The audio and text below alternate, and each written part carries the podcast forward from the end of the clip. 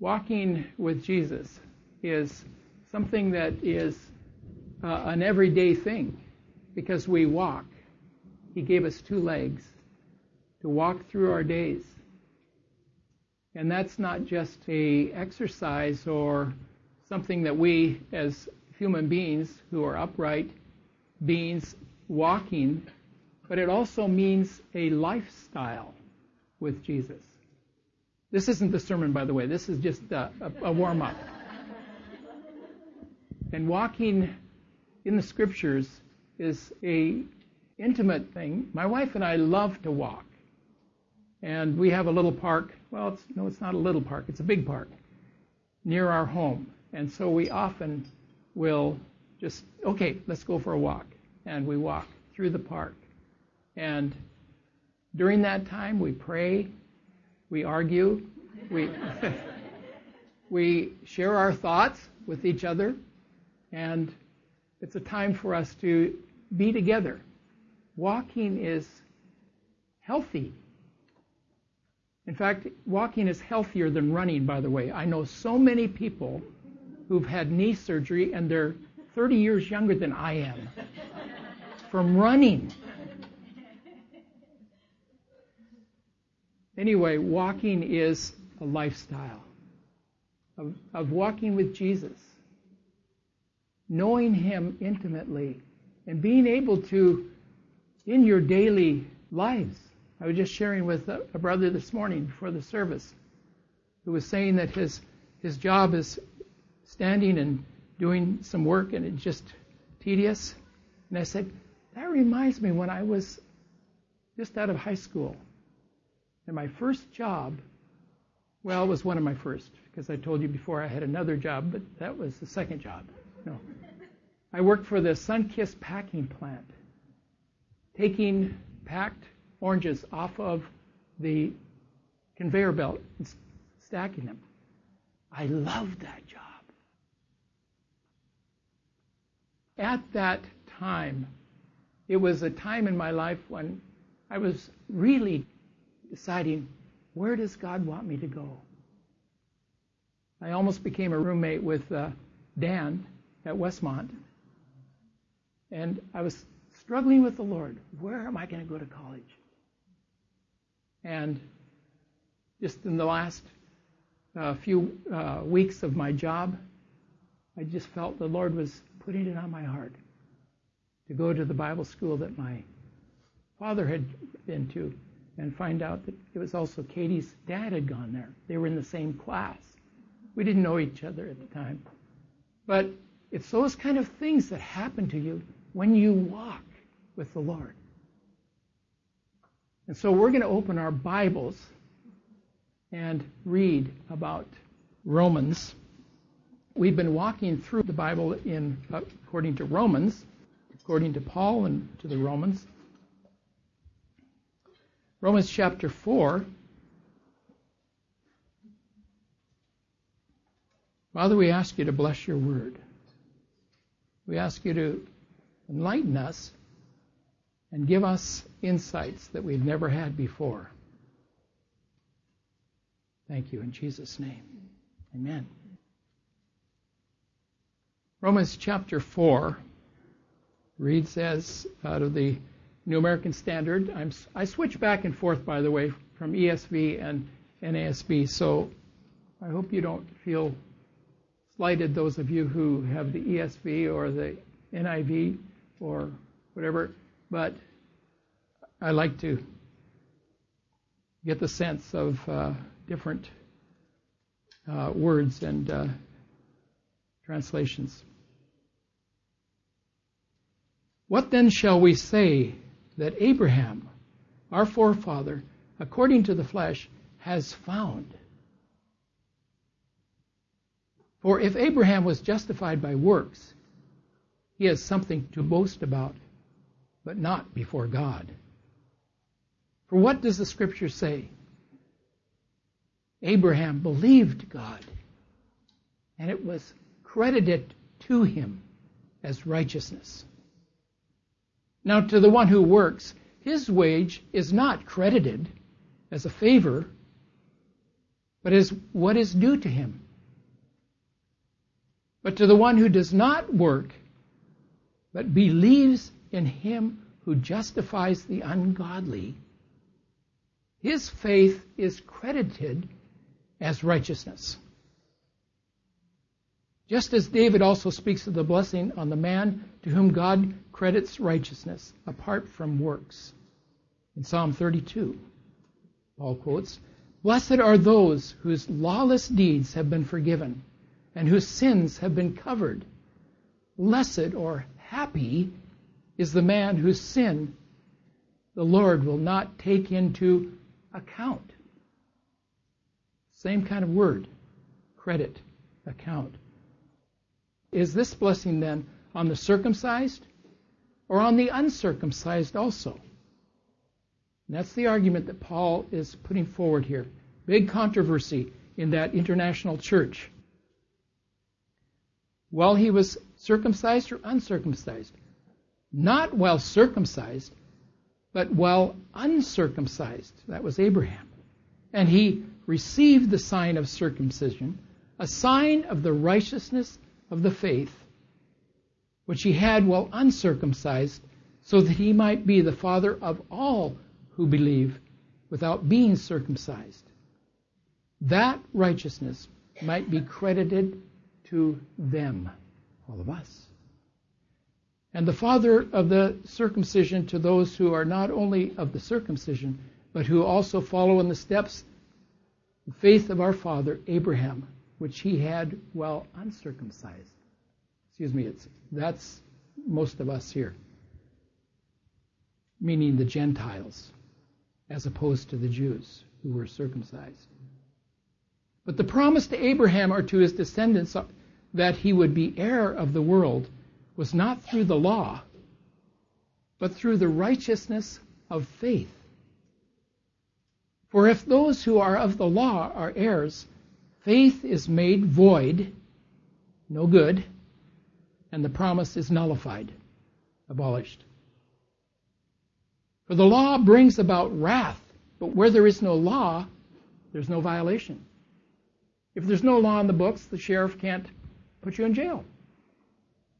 For this reason, it is by faith, in order that it may be in accordance with grace so that the promise will be guaranteed to all the descendants, not only to those who are of the law, but also to those who are of the faith of Abraham, who is the father of us all.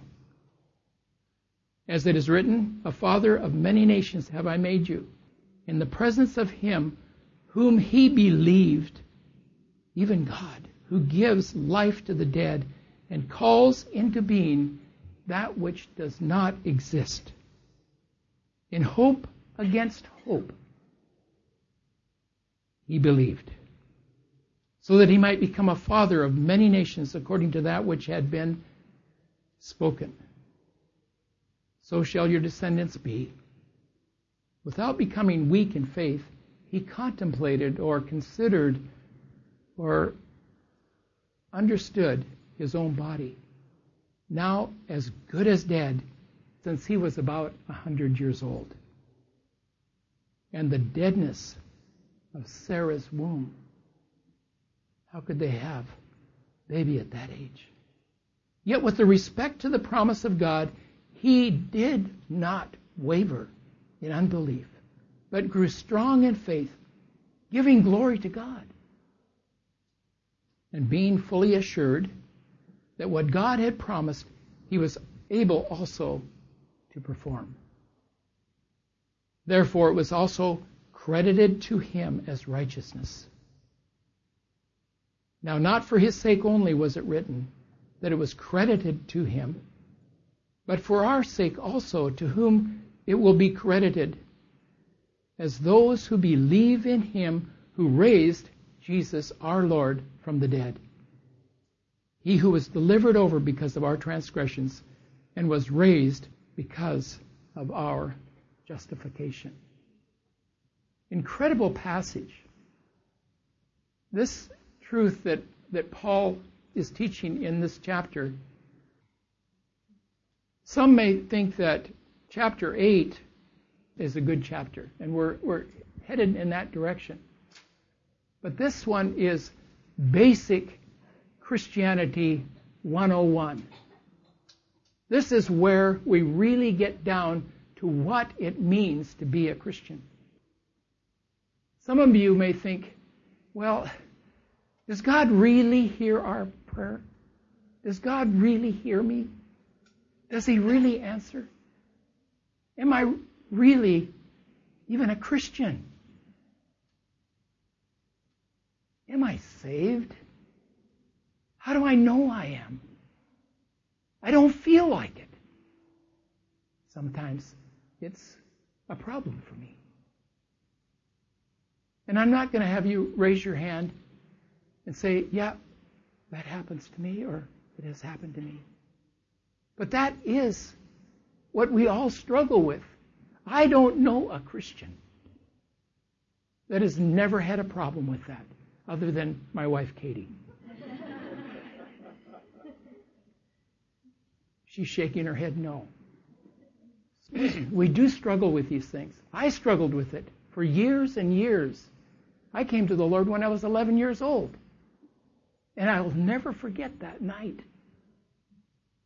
As we were coming home in a 49 Ford, we had just come from a tent meeting where I had accepted Christ as my Savior.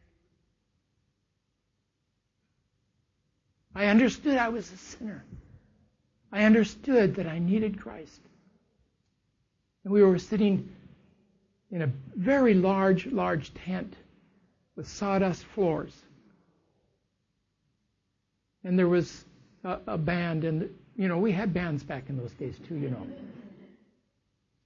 And at, the message, and the invitation, I came forward by myself. And I knelt down at a wooden bench and asked Jesus, come into my life and make me clean. And make me a missionary. I hardly knew what a missionary was. Really, that first night of asking him in and make me a missionary. And look where I am. See, you don't know where God is going to lead you if you start praying. Because his answers may not be exactly what you want. I was going to go to South America or Africa,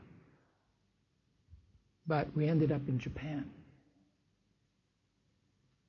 God is a God who will give us what we want, but in His way, not in our way. But yet He will answer the desires of our heart. Now, how does that happen? Well, He's God and He can do it. And so He does that with us. We pray for this, and He answers this, but that's really what I was praying for. Because He knows us, and He knows His will and purpose for us in our lives. And so, as we walk with the Lord in the light of His Word, what a glory He sheds on our way. That is a truth in a hymn. That's what happens to us when we give our lives to Jesus. Jesus is the promise keeper. Our outline this morning is faith in the promise keeper. Point one is Abraham's faith, verses 1 to 15, the promise and the father of promise. Then our second point is the promise keeper, because it's really all about him. He's the one that makes things happen. He's the creator God. He's the one who is supreme in understanding each one of us. How many billion people are there on the earth today? Is it seven and growing? In fact, it's even growing again now in Japan. they've finally come to that place of not zero birth, but there's more births lately. And it's 30 and 40 year olds that are having the babies these days. Amazing. But God is knowing 7 billion people all at once. Can you get your mind around that? I can't even think about a room full like this. He knows every one of you. He knows who you are. He knows where you've come from. He knows your ancestry. He knows your history. He knows you. He knows how you're made together in your DNA and your genes and not your Levi's, but the uh, genes that make up your brown hair, your your black hair, your well, that's not gene problem, isn't the white hair that I have? Uh, well, it is because my ancestors turned white as well. But he knows every one of us. Incredible that he would know all of us simultaneously. God is an incredible God. The promise keeper, and it's by grace. And there's a guarantee. And that's what we read already. Let's, let's point that out. Abraham's faith. Genesis 15, 5 and 6. And God took Abram outside and said, Now look toward the heavens and count the stars. If you are able to count them, so shall your descendants be. How many children did Abram have? Zero. Zero. And it says, Then he believed in the Lord, and he reckoned to him as it as righteousness. He had no children. He was 90, no, he was 75. 75. He was a year younger than me. I can't think of having children at my age. But anyway, Abram had no children and desired to have children. And God promised to him, Your descendants will be as the stars. Now get your head around that. It's more than 7 billion, by the way, out there. Did you know that there's more people living on the earth than have ever lived on the earth? And that there's more people living on the earth today than all who have died before us. That is incredible to think. That's why it's so important now that we have an opportunity to share the gospel with billions of people. All of you should be missionaries. God has put you there to be missionaries, to be those who know God, who walk with God, know Him, He knows you, and He puts you with certain people. You all have those kind of relationships, don't you? Even the ones that you don't like to be working with, He puts you there so that you can be a light and a witness to them. That's what it's all about. That's what God desires of us. Abram believed God and he reckoned or credited to him as righteousness. Okay, what does that word mean? You saw it on the screen. I hope that you saw the red. Did you see the red credit? and righteousness. I love doing that in my Bible, of outlining and looking for words that connect and have meaning. Makiko san here uh, knows what I'm talking about. She's been a, a teacher and leader of Precept Bible Study. Best Bible study tool I know of. In how to study your Bible, how to know your Bible incredible. Talk to Makiko. afterwards. She'll fill you in, sign you up. Credited is, I don't know how many times, I didn't count it, that is in this one chapter. That's an important word. It means not like my credit card in my pocket. My credit card will give out with probably 10 shopping sprees to Costco. But this credit card that God is talking about, that He uses, has the wealth of heaven. In fact, that wealth was created on earth in the person of Jesus Christ. All who confess Jesus Christ as Savior have that credit card. At the name of Jesus, every knee shall bow. Another scripture that Paul says Whoever calls on the name of the Lord, meaning Jesus, shall be saved.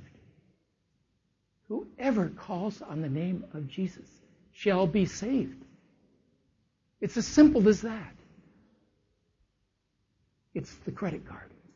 It's got Jesus' name on it. And you come and you want salvation. You receive it because you have the credit card and it's good.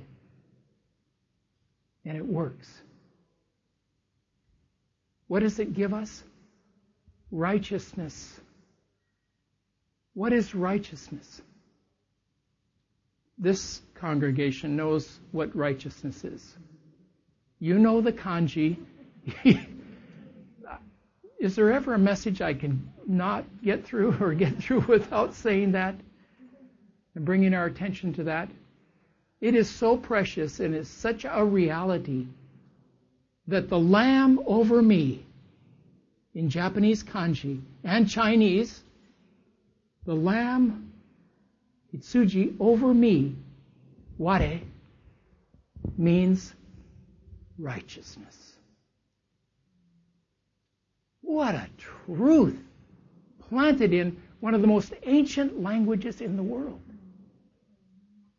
How did it get there? Well, that's another sermon. But righteousness means that there's no wrong.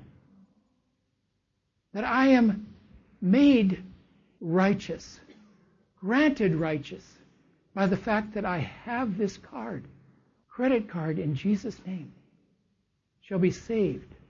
And in the name of Jesus, my sins are forgiven because of what he did, he being the perfect lamb over me making me righteous. Incredible. The father of faith. So let's read about Hebrews 11, 8 to 10. Talks about Abraham, who his name was Abram, and God exchanged part of his name for Abraham, the God of Abraham, and Abraham, the Ha of Yahweh. That part, he became Abraham, a covenant between God and Abram. And his name was changed to read Abraham. By faith, Abraham, when he was called, obeyed by going out to a place which he was to receive for an inheritance. And he went out not knowing where he was going. We give our lives to Jesus. Basically, this is what happens. You give your life to Jesus. And it's not like, well, I'll give him Sunday morning for an hour. No, Ron speaking, it's an hour and a half. So I give my life to Jesus for that time. No, sorry. It doesn't work that way. You give your life to Jesus and you die to your own desires. You give your life to Jesus, and you're not the master of your life any longer. He's the one who directs. He's the one who is in control of your life. That's the way it works to be a Christian. So that we become not our own, but we become like Him, but still in a body like mine and like yours. And He begins to work in your life like you've never known before. That's what it means to follow Jesus Christ. It's a total commitment. I'm a bit disturbed by preachers that are saying, you come to Jesus and your worries are over. It's going to be the best life you could ever have. Well, that is a half truth. Because as soon as you turn your life over to Jesus, trouble starts. And that's the way it was with all the patriarchs, even Abraham. He gave himself to believing in God. But he went another 30 years, almost 30 years, trying to see that promise accomplished. And it wasn't. But he believed God, and he was made righteous.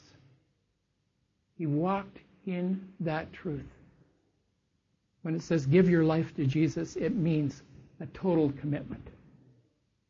But let me tell you something. Yes, there will be troubles, but He is walking alongside you.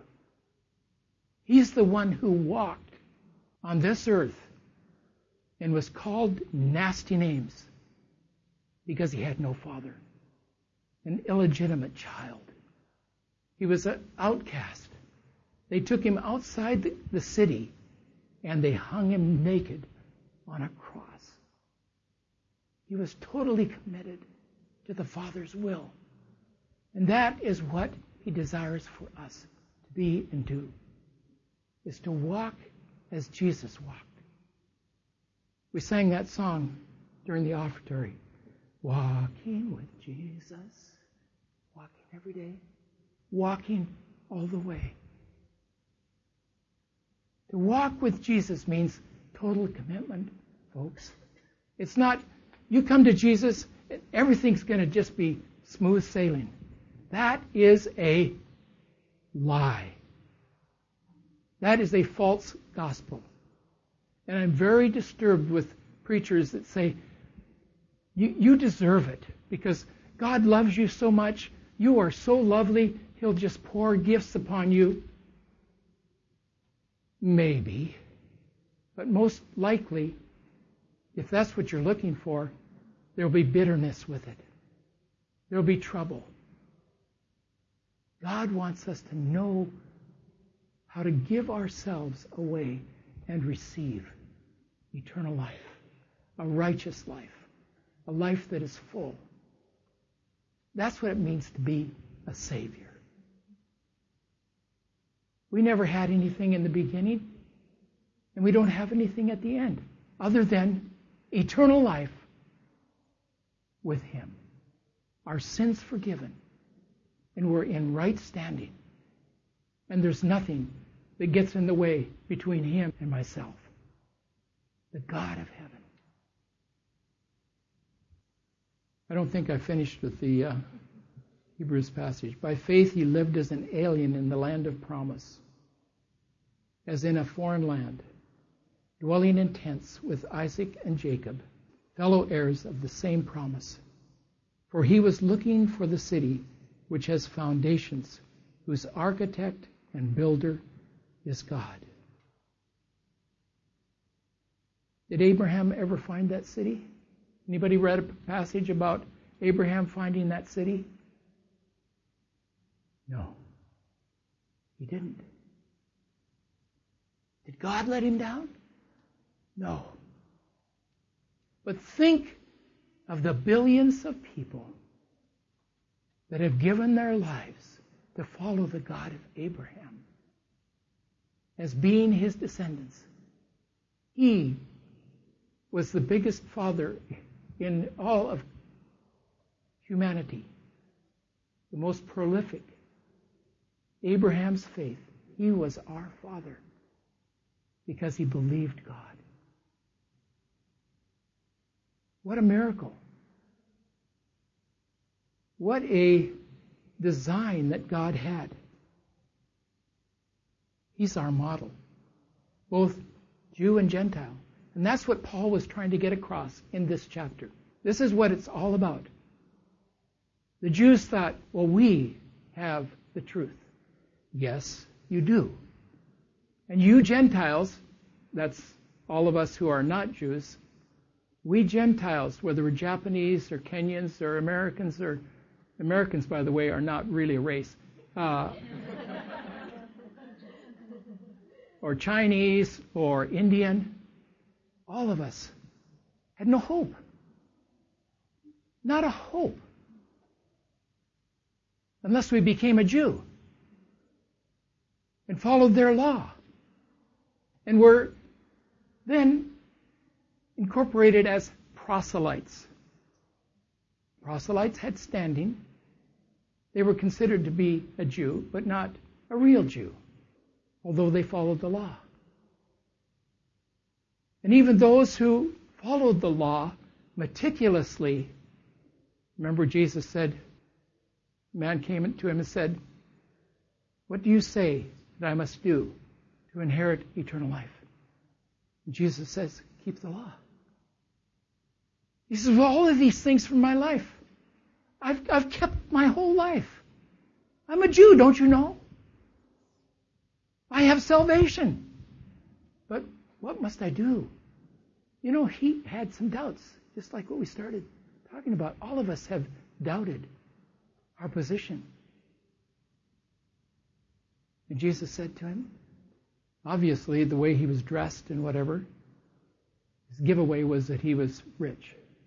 And Jesus said, Go, sell all that you have and follow me. Follow me. What does it say about him? It was the saddest person you can imagine.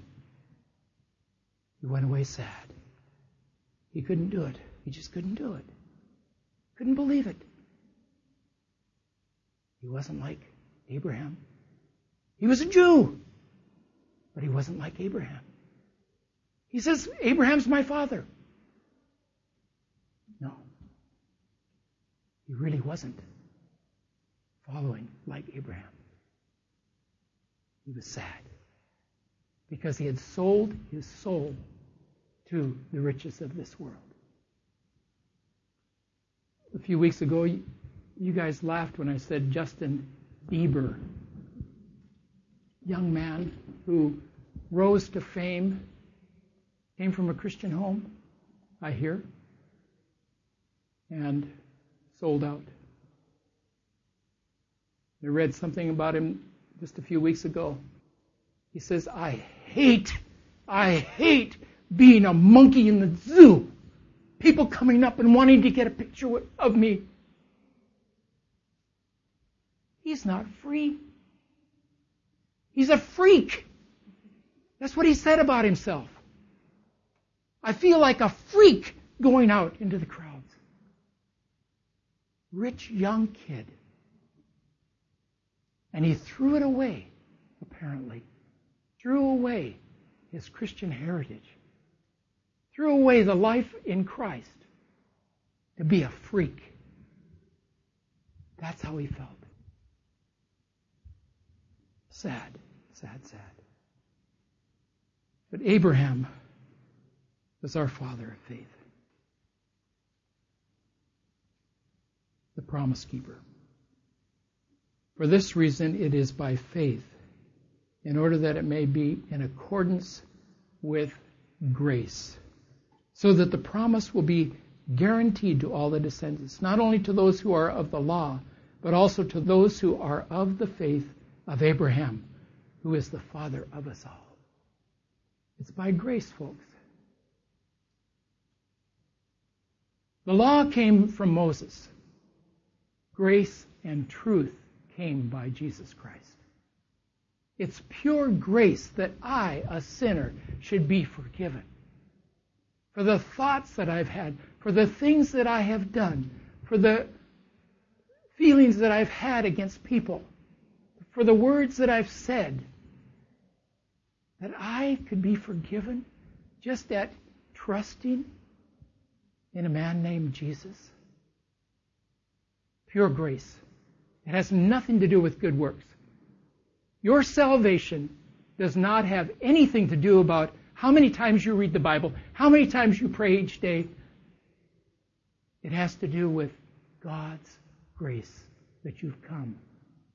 Jesus, forgive my wickedness, my sins. Make me like you. I desire to be like you. That's pure grace. Katie and I were remembering this morning as we came, what is the acronym that spells out grace? Does anybody know that? Have you heard that? I bet you Dan knows that. God's riches at Christ's expense. Take each one of the first letters, spells grace. Say it to me again. God's riches at Christ's expense. God's riches at Christ's expense. Praise the Lord. Praise the Lord. It comes by grace, not by just walking through your life doing everything right. Because you'll never be able to do that. None of us. That's humanity's number one problem. We're trying to elect a, a, president in the United States who is noble, who is honorable. We can't find anyone that can measure up. Wow. We're the greatest country in the world. And we can't find a leader that's honorable. God's riches at Christ's expense. And He comes to us with that offer. Believe in me. Trust in me. Know that I have paid the full penalty for your sin. Know that I have taken all of your wickedness upon myself, hanging on the cross. And you go free. You walk in joy. And sing the song, Walking with Jesus, walking every day, walking all the way. That's where God has us. In His love and His desire for us. Knowing us better than we know ourselves. And it's His guarantee. Why? Because of Jesus' death. For as we read, by grace, in the presence of Him who he believed, even God, who gives life to the dead and calls into being that which does not exist, in hope against no hope, I put that little word no in there, because looking at that, what does hope against hope really mean? It means hope when there's no hope. He believed so that he might become a father of many nations according to that which has been spoken. So shall your descendants be. Yet with respect to the promise of God, he did not waver in unbelief, but grew strong in faith, giving glory to God. And the guarantee, verses 21 to 25, and being fully assured that what God had promised, he was able also to perform. God is able to perform the impossible. Therefore, it was also credited to him as righteousness. Now, not for Moses' sake only was it written that it was credited to him, but it was for our sake also, to whom will be credited as those who believe in him, Jesus, who who, who believe in God, who raised Jesus, our Lord, from the dead. He who was delivered over because of our transgressions and was raised because or for our justification. We talked about this. God is a just God. And He can't just say, Oh, that's okay, Sonny. You're, you're okay today. I'll let that one go. He can't do that. He's a righteous judge. He's a righteous God. He can't just say, It's okay. I do that sometimes myself. No, He doesn't. He is a righteous God. And He can't just blow it off. Jesus was raised from the dead for our justification and for God's justification. That God would be just in what he does. Punishing his own son with the deeds that I did and you did and billions have done. That's the gospel. That is what we're excited about. We're free.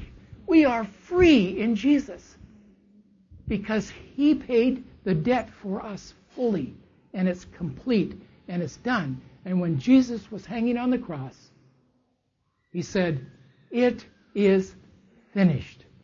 Meaning that our redemption, our justification, our salvation, all of it is done. And the enemy comes to you and says, did God really say? That sounds like the hiss of a snake that we studied last year in Genesis. And we believe it. We say, Yeah, I feel bad. Well, see, that's the kind of God you serve. No. The enemy can't break through that guarantee. We have a guarantee in Jesus Christ. And so when we look at Jesus, when we see what he has done for us, we fall down with admiration and honor of him who loved us and gave himself for us. Hallelujah. Praise the Lord.